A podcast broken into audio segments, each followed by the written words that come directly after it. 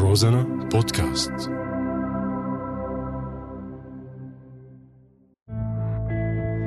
وعشو عم تباركوا لك هم البنات للممات لك عمي. والله هالعريس منيح لك بنتي. بعدين الرجال رحمة ولو كان فحمة. يوه حدا بيمسك رقبته لمرته؟ ما بيقولوا يا ويلي اللي بيعطي سره لمرة إيه دخيلك لشو عم تدفع على دراستها؟ بنت آخرتها لبيت جوزها وللمطبخ شو أخطب له مطلقة؟ ستي الله يرحمها كانت تقول. شرف البنت مثل عود الكبريت بيشتغل مرة واحدة. أمي بدي إياها صغيرة مشان نربيها على إيدي. يوه بثلاثين وما تجوزت؟ قولي عانس.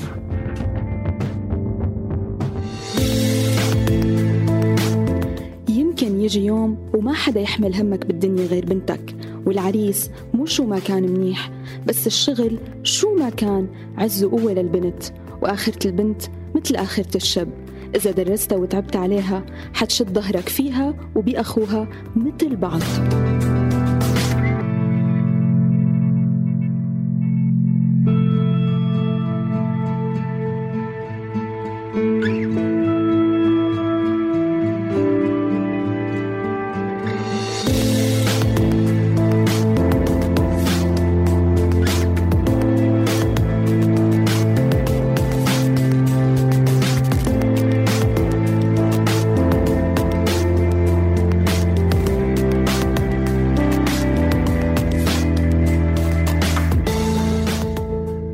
مساء الخير. أكيد أول شيء بدي أقول يسعد مساكم لكل اللي عم يسمعونا وسعيدة أكيد أني آه، رجعت معكم على هوا روزنا.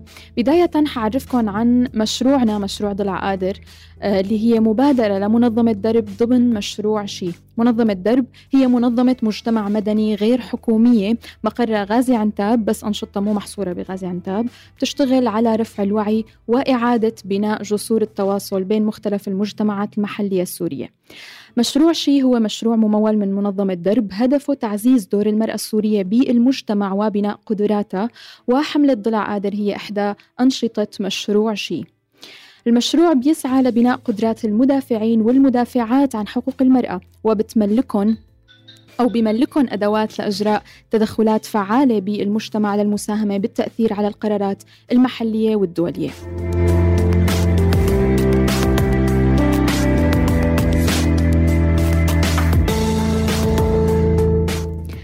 ضلع قادر هن مجموعة من الشباب والصبايا اللي قرروا ياخذوا على عاتقهم وظيفة الدفاع عن حقوق المرأة الحقوق المنتهكة.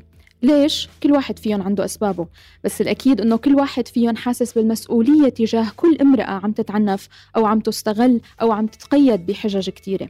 نحن هون من خلال روزنا وضلع قادر حنشارككم مشاهداتنا ونتائج زياراتنا لبيوت نساء كتيرة وحالات كتيرة.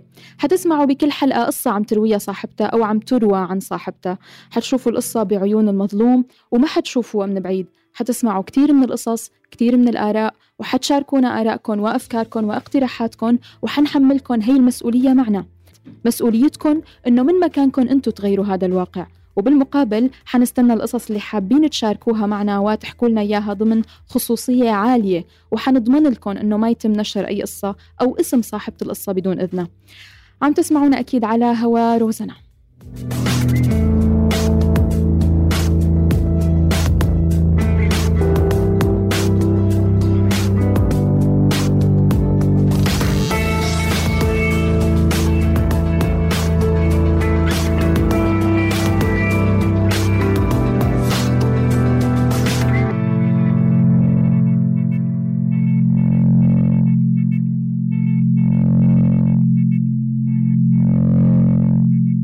حلا بنت عمرها 12 سنة الصغيرة بين ثلاث أخوات بنات من أسرة محافظة بتحب المدرسة وشاطرة بدراستها.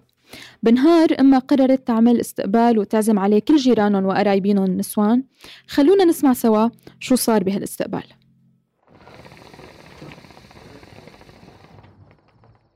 احكي لي كيف كان استقبالكم اليوم؟ لك الله يخلي لنا إياك ويرزقك. بياخد العقل. جيراننا ونسوان العيلة كلهم انبسطوا بس يا حزرك شو عملت؟ هم، وشو عملتي ستنا؟ خليت بناتك يترتبوا ويلبسوا على آخر طقس ويفتلوا بين هالنسوان والله وكيلك يا رجال صارت كل وحدة عندها شب تسألني إذا مخطوبين وأنا أقول لهم لا يو لسه بناتي صغار عم تحكي جد؟ يعني بناتنا صارت العين عليهم؟ لك إيه شو لكان؟ شو مفكر هالإستقبالات لشو؟ خلينا نجوزهم ونستر عليهم. اي والله جبتيها يا بنت الحلال. بس هالنص نصيصة حلا أخذت عقل الكل. ضاوي قنديلة ما في غير تشوف هالنسوان عم يصلوا على النبي ع جمالها وفتلتها. إيه شو يعني ما رح تخلص هالسيرة. لك أعطيني المفيد في حدا طلبها للبنات؟ الحقيقة إيه. بتعرف بيت الأحمدي أصحاب معامل الحلاوة واللي ما بيعرفوا وين يروحوا بمصرياتهم؟ لك الله وكيلك لابسة بإيديها هالذهب والألماس. إيه شي مو طبيعي. أوهو علينا. لك قلنا لك أعطينا المفيد. ما هو هذا المفيد؟ عيلة مرتبة ومعهم مصاري. وطلبت البنت لابنها. وشو بيشتغل ابنها؟ يو على هالسؤال. شو بيشتغل يعني؟ بالحلاوة. يعني والله يعني يعني أنا كنت بفكر أعطيها لواحد دارس. دخيلك. وشو نفعة الدراسة؟ إذا كان الزلمة أندبوري وما معه ياكل شو بده يفطرها؟ كتب؟ ويغديها كتب؟ ويعشيها كتب؟ على قولتك المصاري تشتري كل شيء.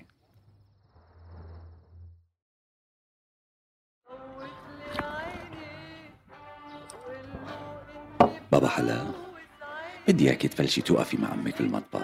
تتعلمي تطبخي وتبلشي تعملي لنا أكلات طيبة من إيديك الحلوين. بدي تتعلمي تصيري ست بيت راكزة. وفهمانه هيك مثل أمك. الله يرضى عليك. ليش بابا؟ لساتني صغيرة؟ أصلا ماما ما بتخليني وقف معها بالمطبخ. بتخاف علي من الغاز. بتقلي بكير عليكي. لك إيه مزبوط بس أبي اليوم بالاستقبال خالي ام وسام حبتك وطلبتك لابنها وبدهم يجوا يطلبوكي رسمي. وأنا وامك شايفين الشاب منيح والزواجه مرتبة. بقى معلش مو مشكلة. بتتعلمي وبتكبري عندهم. بس بابا رفيقتي اللي تزوجت ما عاد إجت على المدرسة وأنا ما بدي يصير فيني مثلها. ما عاد روح على المدرسة.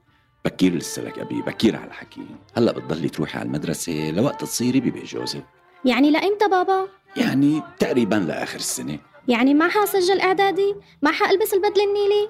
لك يا أبي يا أبي عم قلك لسه بكير على الحكي وإذا كملت الجوازة والزلمة ما كان بده إياكي تكملي بالمدرسة مو مشكلة. يعني بتقدمي التاسع حرة وخلصنا بس يا بابا أنا كمان بدي كمل إعدادي وثانوي وفوت على الجامعة. لك إيه ليجي الصبي منصلي على النبي. شو يعني ليجي الصبي؟ خلصنا بقى لك أبي خلصنا.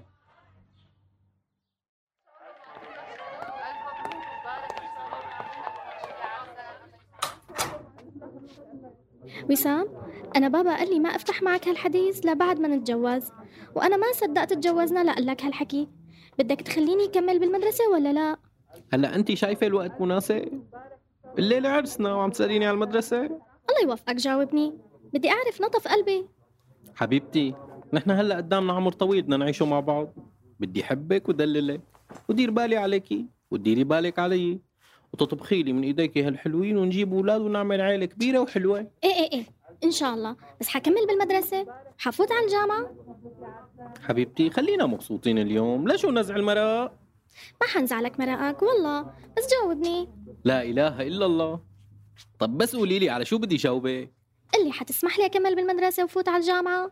يعني تكملي بالمدرسة؟ إيه إن شاء الله. وفي شغلة بتساعدنا ها؟ إنه فيك السنة الجايه تقدمي التاسع حرة؟ والبكالوريا؟ ما بعرف. لوقتها بيحلها الحلال. جاوبني الله يوفقك. لا عيني. بكالوريا ما في وجامعة أكيد أكيد ما في.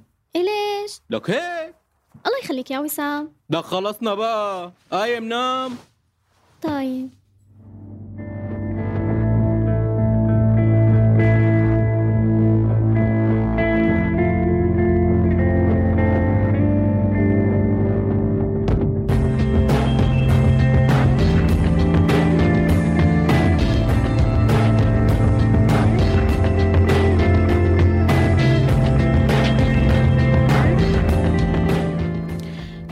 اللي سمعناه سوا هو سكتش تمثيلي نعم ولكنه من قصة نحن حصلناها من صبية آه، عاشت هاي الحالة فعلا. إذا هو مستوحى من قصة حقيقية وواقعية.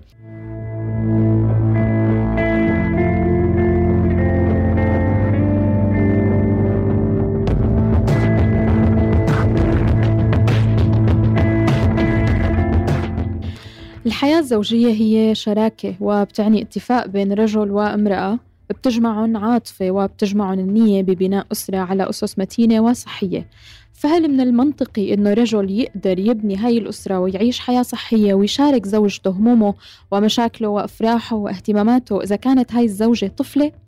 الطفل هو كل إنسان لم يتجاوز الثامنة عشرة من عمره 18 سنة بحسب اتفاقية حقوق الطفل. سألنا مجموعة من الأشخاص حول رأيهم. سألناهم هل ممكن يكون تزويج القاصرات حل؟ أنا ضد تماما أنه البنت تتزوج وهي غير صالحة للزواج بس لإصلاح المجتمع البنت عم تتزوج وعمرها 19 و20 و21 و22 و24 عم تكون شايفة من الدنيا شغلات زيادة ما لازم تشوفها. فأنا برجح البنت تكون صالحة للزواج بسن 16 17 بدل الشيء اللي عم تحب تكتشفه. زواج القاصرات ما هو حل لأي مشكلة في العالم يعني ما بيحل أي مشكلة في العالم ولا هو شيء مسموح أصلا. يعني هو هو بصير ولكن هو شيء ما هو يعني هو بيحصل اوكيورز يعني بس هو ما هو شيء مقبول أصلا.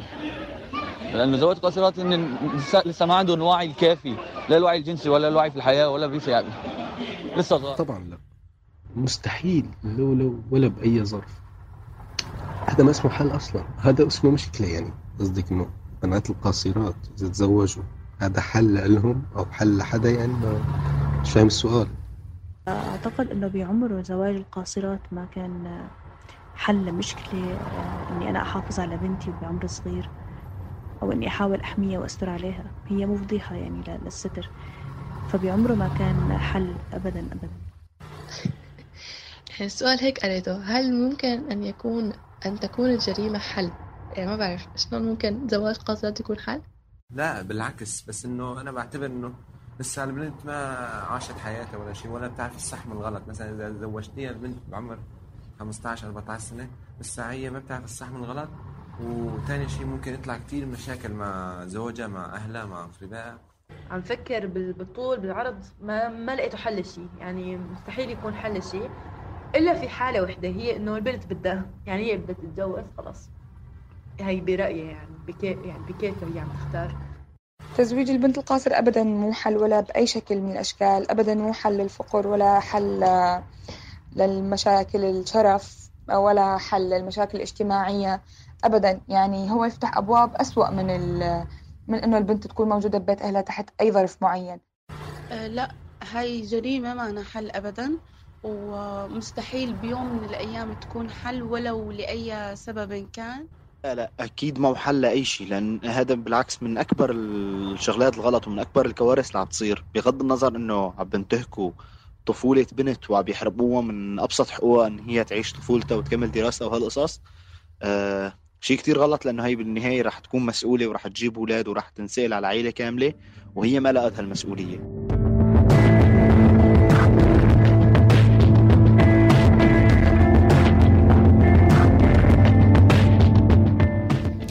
زواج الأطفال يعرف بأنه زواج رسمي أو اقتران غير رسمي قبل بلوغ سن 18 وهو حقيقة واقعة بالنسبة للشباب أو للصبيان والبنات بالرغم من أنه ضرره على البنات أكبر بشكل غير متناسب بحسب يونيسف يونيسف بتعرف زواج الأطفال على أنه شكل من أشكال العنف ضد الأطفال وبتقول أنه بكتير حالات البنات اللي بيتزوجوا بسن مبكر بيتركوا التعليم الرسمي وبيحملوا والوفيات خلال فترة النفاس المرتبطة بالحمل والولادة تعتبر عنصر هام لوفيات البنات اللي بتتراوح أعمارهم بين 15 و 19 سنة بجميع أنحاء العالم.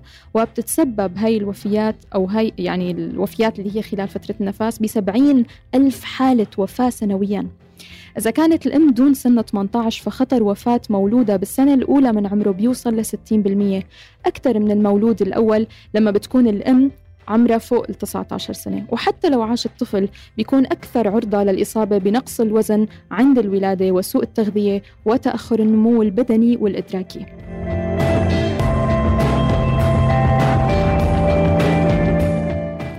البنات اللي بيتزوجوا بمرحلة الطفولة بيتعرضوا لمخاطر العنف والاعتداء والاستغلال وزواج الأطفال غالبا بيؤدي للانفصال عن الأسرة والأصدقاء وعدم حرية المشاركة بالأنشطة المجتمعية اللي ممكن أنه يكون لها آثار كبيرة على رفاه البنت عقليا وبدنيا.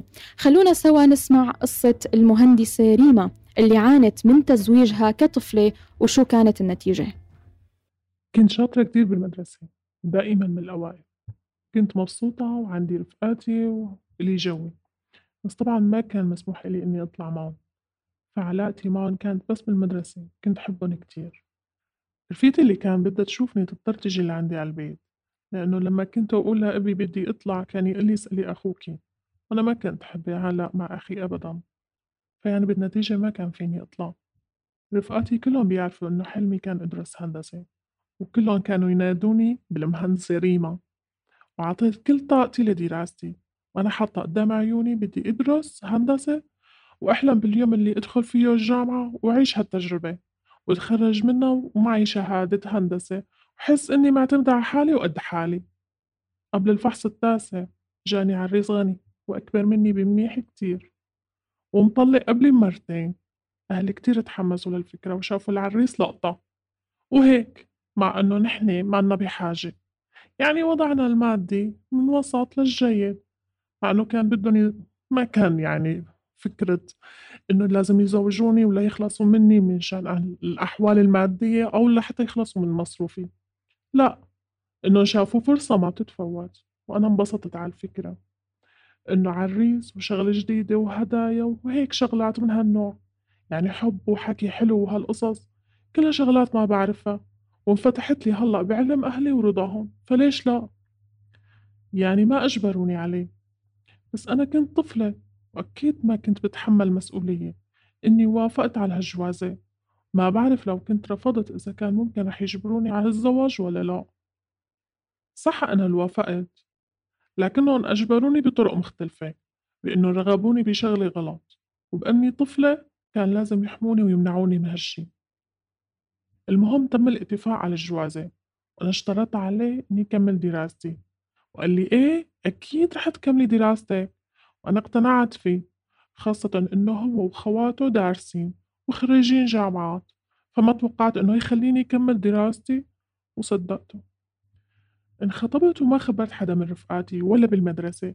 أول شي من شان العين بناء على طلب بابا. وتاني شي المدرسة مشان ما تفصلني. وفترة الخطبة صار يجي لعنا وقت يكون عندي دراسة ووقت يكون عندي فحص ومادة تاني يوم. ما حسها فيها شي إنه عادي. خطيب بده يشوف خطيبته. ما طولت الخطبة وتزوجنا. كمان ما خبرت حدا بالمدرسة. وجبت عالم معدل عالي كتير بالتاسع. بس قدر يقنعني إنه أدرس أدبي لأنه أسهل. لأنه فروع الأدبي ما بدها دوام. وهيك قصص. وفعلا كملت أدبي وبقيت بالمدرسة للعاشر. بعدين حملت وجبت الولد الأول وصار صعب علي كتير إني كمل دراستي مع الولد ودوام المدرسة طويل. فوقفت وما قدمت الحادي عشر. بعدين قررت أقدم بكالوريا. وبكالوريا حرة. قبل الفحص البكالوريا رجعت حملت وقدمت الفحص. وماما كانت تجي تاخدني على الفحص وترجعني من الفحص. وأنا حامل وجاييني لوحام حتى مرة قويل علي لوحام بقاعة الامتحان وصرت استفرغ. بس كملت الفحص وما وقفت. جمعت مجموع عالي وزعلت كتير لأنه لو كنت داخلة علمي كان فيني أدخل هندسة. بس مش الحال. بعد ما صار عندي ولدين صار صعب كتير أدرس أي شي بحسب نمط حياتي. ومع هيك كان بدي أدرس. زوجي رفض. لما اشتكيت لأهلي بابا قال لي أنتي هلأ مسؤولة من جوزك أنا ما دخلني بس أبدا ما قدرت وفعلا قعدت بالبيت ورفقاتي سجلوا بالجامعات وأنا ما عندي عندي شي غير البيت وولادي وزوجي. تأزمت نفسيتي أول سنة دراسية بعدين تعودت وخلص مرقتها. أقنعت حالي إنه خلص مو ضروري وإنه لازم أتفرغ لأولادي. بعدين بلشت تكتر المشاكل بيني وبين زوجي وصار يبين بخله وصار يقارني بالنسوان اللي طلقوا قبلي. وأنا وصلت لمرحلة ما عاد أتحمل أبدا. رحت حردت عند أهلي وما رجعني بعدين. تدخلت الواسطات بيناتنا وما انحلت. وهو وأهله خلاص حاطين فكرة الطلاق برأسهم وطلقني. وإن أنا رميت عند أهلي. اللي صارت العيشة عندهم أبشع من عيشتي قبل الزواج. لأني هلأ شو صرت؟ صار اسمي مطلقة وصارت حركتي مقيدة أكتر وحياتي أصعب بكتير. صار أخي الأصغر مني يتحكم فيني وصار التحكم ينضرب بعشر عشرة أضعاف. أخدت معي هاي القصة ثلاث سنين لقدرت أقنعهم إني سجل رياض أطفال وقبلوا. سجلت رياض أطفال وما تخرجت. وهلأ أنا ببيت أهلي عم ربي ولادي وساعد أمي بالبيت. خلال عشر سنين الماضيات أنا ما عملت شي مفيد غير إني تزوجت وصار عندي ولدين واتطلقت وبالنهاية صار اسمي مطلقة.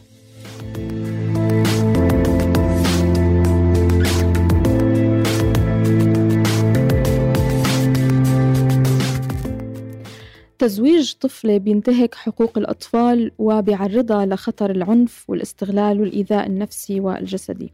تزويج طفلة رح يحملها أعباء بيت وأطفال وأنجاب وأكيد حيلقوا عليها مسؤولية التربية وبالتالي التعليم اللي ما رح تقدر تقدم لهم إياه أساسا وهي طفلة غير متعلمة.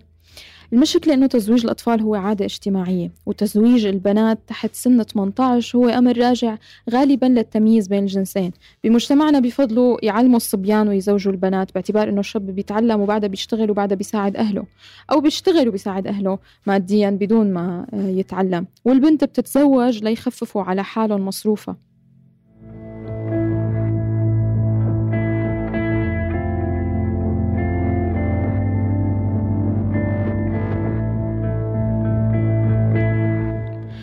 مجلس الشعب السوري أقر مؤخرا تعديلات على قانون الأحوال الشخصية السوري الصادر بالمرسوم التشريعي رقم 59 لعام 1950 شملت التعديلات أكثر من 60 مادة قانونية. منها أنه ما بيقدر ولي الأمر أو حقراه حرفيا لا يستطيع ولي الأمر أن يزوج ابنته إلا بموافقتها الصريحة حتى بموجب وكالة منها. وبالنسبة لسن الزواج رفعوا التعديل هي التعديلات رفعت سن الزواج ل 18 سنة بعد ما كانت 17 سنة.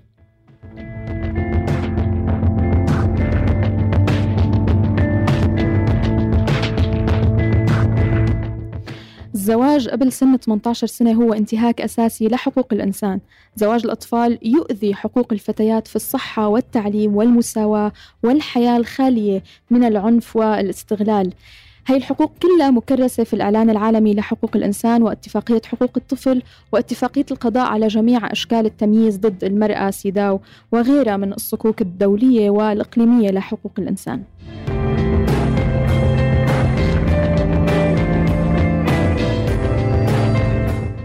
منضيف على كل ما سبق أنه النساء والفتيات بيمثلوا 71% من ضحايا العبودية الحديثة بينما الأطفال بيمثلوا 25% منهم بحسب منظمة مكافحة الرق الدولية.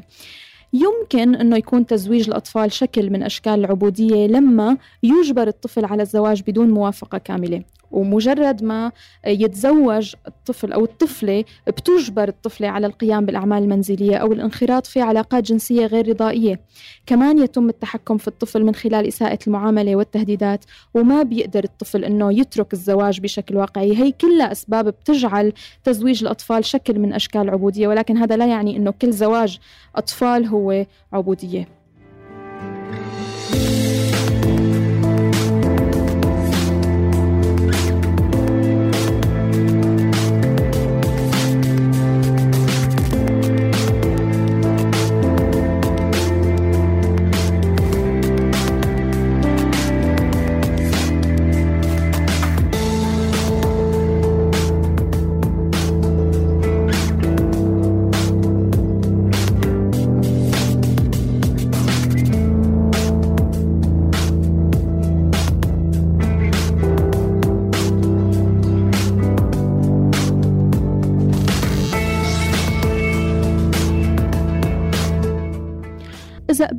قبلتي بتزويج بنتك أو بنتك وهي طفلة ما رح تعرف بعمرها شو يعني حرية الاختيار. حتكون طفلة أم لأطفال.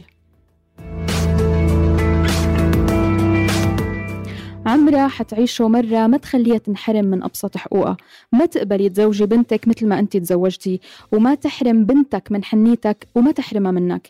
ما تقبل تعمل بنتك مرة بالوقت اللي هي فيه طفلة. ما تقبلوا تزويج القاصرات جريمة حقها بأنها تعيش طفولتها أولى من أنك تزوجها.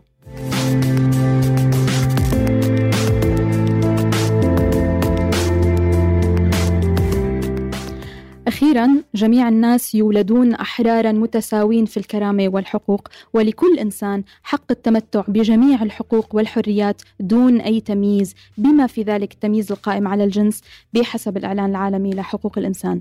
تمنياتنا بالسعادة والإنصاف لكل نساء العالم. وعشو عم تباركوا لك هم البنات للممات لك عمي. والله هالعريس منيح لك بنتي. بعدين الرجال رحمة ولو كان فحمة. يوه حدا بيمسك رقبته لمرته؟ ما بيقولوا يا ويل اللي بيعطي سره لمرة إيه دخيلك؟ لشو عم تدفع لها دراستها؟ بنت آخرتها لبيت جوزها وللمطبخ شو اخته مطلقة ستي الله يرحمها كانت تقول شرف البنت مثل عود الكبريت بيشتغل مرة واحدة. أمي بدي إياها صغيرة مشان نربيها على إيدي. يو بثلاثين وما تجوزت؟ إيه قولي عانس.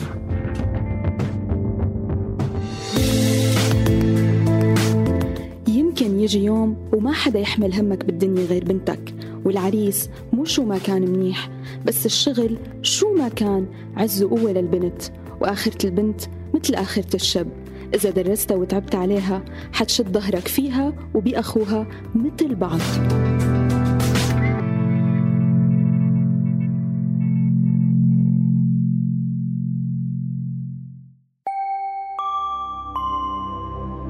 روزانا بودكاست.